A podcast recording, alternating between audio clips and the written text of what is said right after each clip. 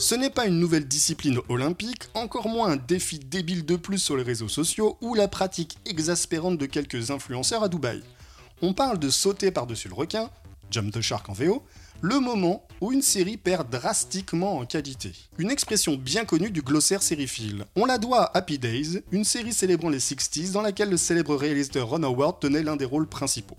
Saison 5, épisode 3, Fonzie, joué par Henry Winkler, fait du ski nautique dans un bassin où évoluent des requins et saute par-dessus les squales au calme. Après ça, euh, difficile de prendre la série au sérieux. Quand bien même Happy Days est une comédie et n'a jamais été un parangon du réalisme absolu, du ski nautique au-dessus d'un requin, c'est pousser le bouchon un peu loin. Les spectateurs ne s'en sont pas remis, et la série pas vraiment non plus. Depuis, Jump the Shark signifie l'instant où une série a définitivement passé le point de non-retour. Celui qui l'a fait basculer du côté des trucs improbables et qui aurait dû s'arrêter il y a un bon moment. Des sauts au-dessus de requins célèbres, il en existe. Il y a toujours une part subjective, mais certains ont tendance à faire l'unanimité.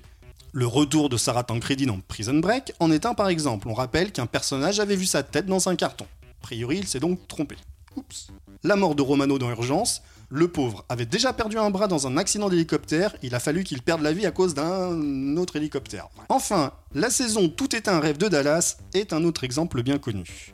Aujourd'hui, on en sourit parce qu'avec le recul, on trouve ça drôle. Et certaines séries ont malgré elles accumulé les jumps de shark. Prison Break, c'était précédemment, ou Riverdale pour un choix plus récent. Sauf que, sur le moment, c'est un motif de rupture. On peut accepter qu'une série prenne une trajectoire différente de ce qu'on aurait aimé, mais si elle s'y tient, c'est un choix, on l'accepte. Après tout, on n'est pas les auteurs. Mais ce fameux point de non-retour s'est vécu comme une trahison, une sorte de foutage de gueule où on a l'impression d'être pris pour des idiots, de ne pas être considéré, qu'on s'est payé notre tête. Ça peut aussi montrer une forme d'acharnement thérapeutique parce que si les séries sont une forme d'art, c'est aussi une industrie et tant que ça marche, pourquoi s'arrêter? Est-ce que dans les salles d'écriture on se saborde volontairement pour tenter de s'extraire de cette prise en otage des chaînes? Ce serait une réponse logique à ce mystère des Jump the Shark où l'on se dit qu'on ne peut consciemment pas écrire des choses aussi improbables que ça ne peut pas passer autant d'étapes de validation sans éveiller les soupçons. Une autre explication serait la drogue, c'est ce qu'on imagine à chaque épisode de Riverdale en tout cas. Il n'y a rien de plus insupportable que de voir une série s'abîmer en prenant les pires choix possibles. Sensation qu'on salit volontairement une œuvre en vomissant dessus. Un peu comme mettre Domenech entraîneur, c'est n'importe quoi et on sait que ça va mal finir. Pourtant, certaines séries ont un peu joué avec le concept. Buffy, la saison 5, débute avec le pire épisode de la série. Relecture IMO du mythe Dracula, indigne de la créature de Bram Stoker, comme de la série. Et à la fin, on fait la connaissance d'une ado, la sœur de Buffy. Oui, la, la 1. Buffy a toujours été fille unique et on lui invente une sœur. Et ça ne surprend personne. Tout le monde trouve ça normal. Évidemment, Heureusement, surtout, l'histoire sera un peu plus compliquée que ça, et finalement, aucun requin n'a été maltraité ou utilisé durant cette séquence. Autre exemple un peu moins populaire et qui fait l'objet de cet épisode, Profiler. C'est le moment où l'on découvre le mauvais visage.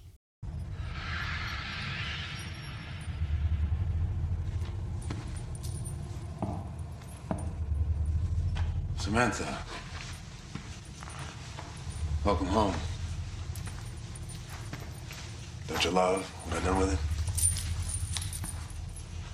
Don't you love what I've done with it? Don't you love what I've done? Yes. Yes.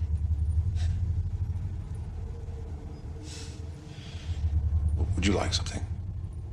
I have uh, French mineral water, English toffee.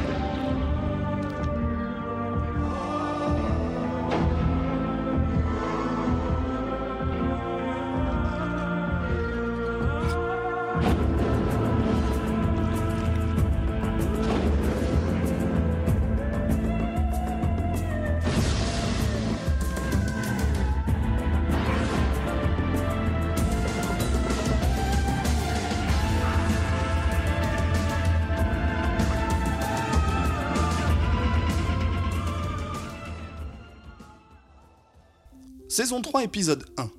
Suite du season final où l'on a bien cru mettre la fin sur le fameux Jack de tous les coups. Le tueur en série tourmenteur de l'héroïne Samantha Waters est une nouvelle fois passé entre les mailles du filet, mais l'étau se resserre, au point de faire des découvertes majeures comme le fait qu'il était dans le même groupe à l'église que Samantha et qu'on peut désormais mettre un nom devant le pseudo Donald Lucas.